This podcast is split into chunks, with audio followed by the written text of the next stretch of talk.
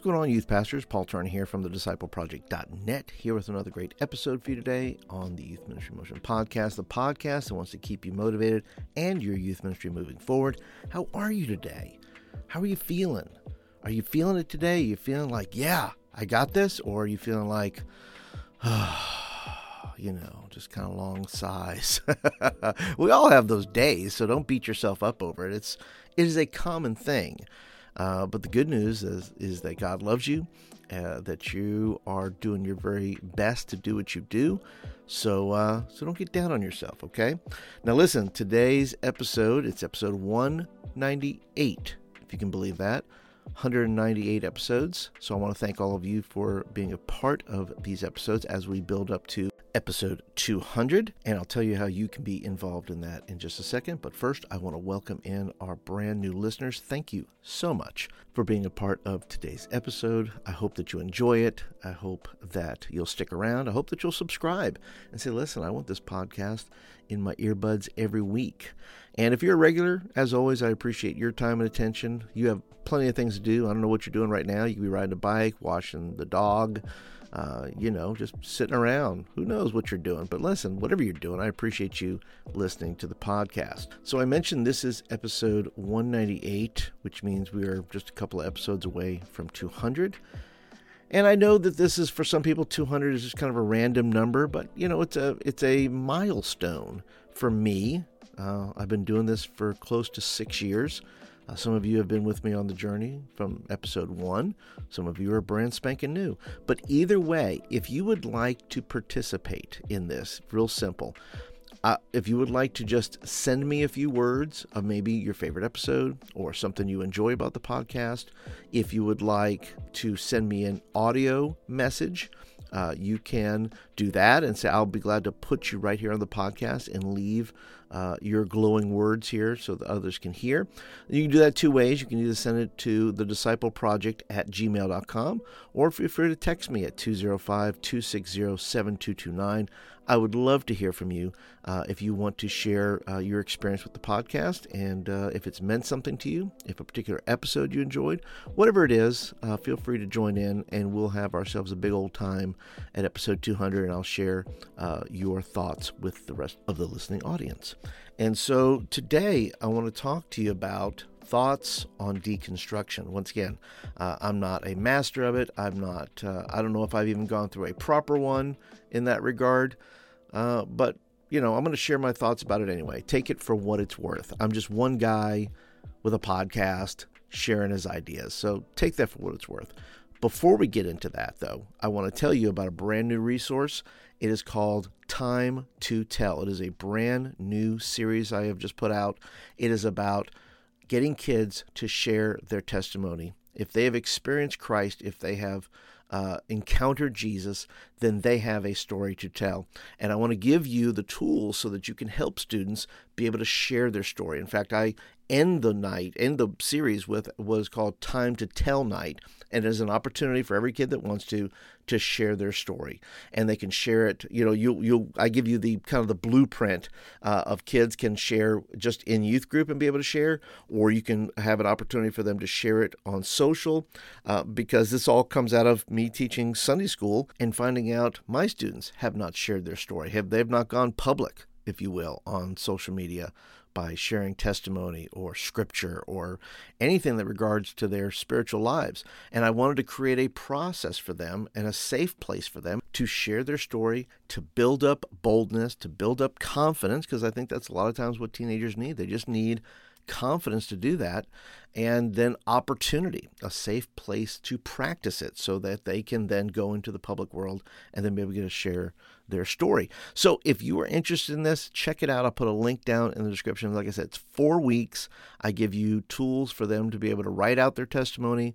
Uh, I give you a little a new thing that I'm putting is in is a new uh, meeting worksheet where you are actually equipping students uh, to help you share this message. So I put a lot of roles and responsibilities there that you can put a student's name on it and say, "Hey, help me do this."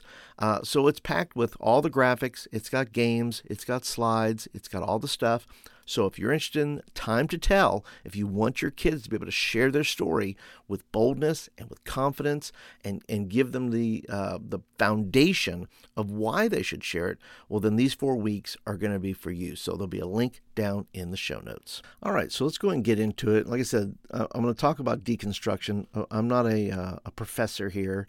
I've not read a ton of books. I've not read a ton of articles. Uh, I've never, like I said, been through a what, whatever people define as a proper deconstruction process, but that doesn't mean I haven't gone through some deconstruction myself. And uh, one of the reasons why I don't think I have gone through a uh, a whole thing. I mean, listen, regardless of what you think about it, um, you know, some people uh, have turned this deconstruction process, I don't know, into a science or an art or like the enneagram or I don't know. Like I said, I, I'm I'm not super proficient at it. I do understand it. I understand what it is. I understand uh, both the positives and the negatives of it. And I'm not here to sell either view, quite frankly, uh, other than the fact that my own experience with it. Uh, I have an analytic uh, mind, right? So I find myself analyzing my beliefs in real time. I, I know how to think back. I know, you know, what's real and not real for me. I know what the experience was for me. So maybe I'm always deconstructing, right? I'm no super Christian though. I struggle with the tension between culture and scripture. And the best I can do, like anyone else, like you, is pray, search the scriptures, and attempt to know the heart of God. Listen, I have often examined the conditions of my conversion. Who who who was there, right? Who did that message come from? What was the the circumstances? Where was I? And why did I go forward, or why did I receive Christ? Uh, about my conversion. So I, I think of those things. And I thank God that they didn't contain any red flags. A, a, it's simple. A camp counselor, Chuck Winters, Chuck Winters, if you ever hear this, God bless you. Thank you for praying with me. Prayed with me on a bench in the game room at camp. The simplicity of that moment sticks with me. I had great, not perfect, youth pastors who didn't just tell me what to do to make God happy. They instructed me on how to feed myself, how to become fruitful in the faith, and how to love others. In my younger days, listen, I was swayed, like a lot of other people, uh, even today, being swayed between being super Pharisaical, right? The rules, the law, this is how you do it, and judgment, uh, being judgmental and all that. And then, and then between being that and then trying to be grace filled, especially as a teenager, super difficult but trying to find balance, you know, between being an obedient follower of Christ and a loving human being. That's what that's what I was trying to do. And listen, sometimes I failed on both counts. Now I know many adults uh, who came to Christ as teenagers, you know, have had toxic experience. I've seen kids grow up in in youth ministry, in the church, and they've had hard times because of a, a multitude of factors. You know, they uh, had overbearing Christian parents or judgmental youth pastors, or they had toxic experiences in the church. And so, deconstruction from that point of view of saying, I need to work through these things is a positive thing. You want to get rid of all these toxic emotions. You want to reduce it all down to, you know, why did I fall in love with Jesus? in the first place. That's the whole goal is to e- eject or jettison anything that convolutes the true faith that you have in Jesus Christ. And you have to get rid of some of these things. I get that. I understand it. I have heard awful preaching. I have seen terrible uh, altar calls. Sadly, uh, I was probably in my younger years probably a part of that. And, uh, you know, all I can do is say to those that were in my youth ministry, sorry. I mean, I, re- I regret, as anybody would, uh, allowing hyper spirituality to lead me versus the Holy Spirit leading me. And after 30 years of ministering to youth, I have paid much closer attention to my own way of calling kids to Christ and how to disciple them. I'm hyper aware at camps to make sure kids aren't being manipulated into a commitment that the Holy Spirit has not led them to. I mean, I want to guard them, I want to protect them from toxic moments so that when Christ does visit them and, and they do have an encounter with Jesus, it's, it's about as pure as experience as it can be. And we should all listen, take time to examine our commitments, our behavior, our beliefs, You know, 2 Corinthians 13 5 says, look, that we ought to examine ourselves to see if we are still in the faith, keeping in mind the scriptures rather than the culture. Because culture is always changing and always skewing against God. My concern for anyone in deconstruction mode is that the baby Jesus is being thrown out with the bathwater. Some people come out stronger and healthier after deconstruction, but many come out hollow because instead of examining their faith in the light of Scripture, they use personal experiences, personal preferences, what's easier, or even personal politics exclusively. And many students and adults make the mistake of judging their faith by their feelings, which often leads to a premature rejection of faith. In other words, if the main thought in deconstruction is, the faith I believe in can't be good if it makes me make hard choices or puts any stress on me, then I think this is bad deconstruction. The life of a follower of Jesus is hard, and the path of a disciple is filled with stressful moments. I mean, Jesus promised us, promised those who would follow him, that they would receive the same kind of treatment that he would. And I also believe that as youth workers, we shouldn't add to the already stressful life of a teenager with the pressure to perform or preach difficult topics without thoughtful discussion to help them understand that topic better. And maybe we should ask are they going to deconstruct this later in life? And is it worth adding back when that reconstruction begins? When it comes to certain kinds of programming, when it comes to certain things that we plan and we do, or things that we do in service, we have to then reconsider and say, well, listen, maybe I shouldn't do this. Maybe this isn't. Maybe this isn't going to be good for them down the line. It may not be good for them 10 years from now when they're starting to process this out. And listen, I don't believe in blind faith. I don't believe everyone should be in lockstep with their denomination. I also don't believe that we should cast away wisdom for cultural popularity. Somewhere in between, there is a proper place to drop the thoughts or practices that make faith unfruitful or that are making you miserable in the sense of toxicity. The stuff that doesn't line up with God's word or with the way God wants us to live our lives. Once again, God, I don't believe God wants us to be miserable with our faith. I think God wants us to just live our faith and to trust him daily. And anything that's that's adding to that that is creating chaos or confusion probably needs to be dropped in some way or better understood. And so in that regard, a deconstruction of those things is a good thing as long as you're processing well, as long as you have people around you to help you, as long as you have people to guide you and pray with you and all the things there. Once again, I'm not a professional at this. I don't I don't know everything, but I do know that it, to do it alone is super difficult. That you got to have people in your life who love you, care about you, uh, want the best for you, and also want you to experience God in the best way possible. So, what I'm doing with my students uh, to help this along, because I'm really thinking 10 years down the road and thinking, okay, if they're going to do this anyway, then I want to give them some tools now that could help the process along. And once again, it's different for everybody. But the good news is that God is with each individual and understands each individual and is graceful towards them. God is not against our doubts, God is not against our struggle. Uh, with certain things. God is there to help and participate in that. And we, likewise, as youth pastors, should help and process and be loving and kind in those types of situations.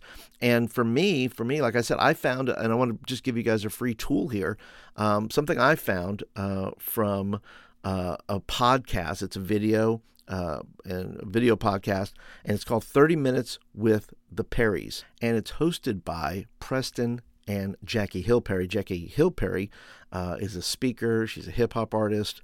Uh, and they do a great discussion. It's a 30 minute discussion talking about p- friends who leave the faith. They also include some things about deconstruction there.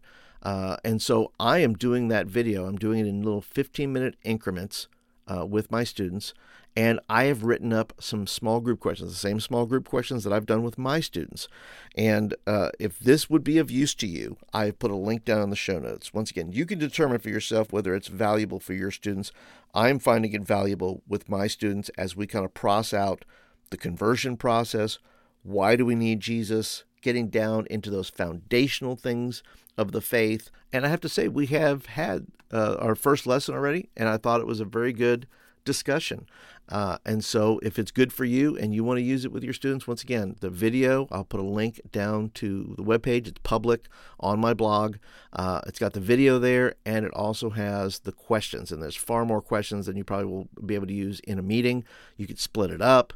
You could, you know, show it in 10 minute increment, uh, however you choose to do it. But I'm finding some success with it in the sense of where it takes us into the into the foundational things and really having students understand the process of coming to Christ and following Jesus and what that means. And so I think uh, Preston and Jackie uh, Hill Perry have done a fantastic job. I think it's a, it's a good um, a good podcast, good discussion, lots of great quotes in there. So the link is down in the show notes. And like I said, I'm not anything but a but a, a dude who loves Jesus, who does not understand everything about deconstruction.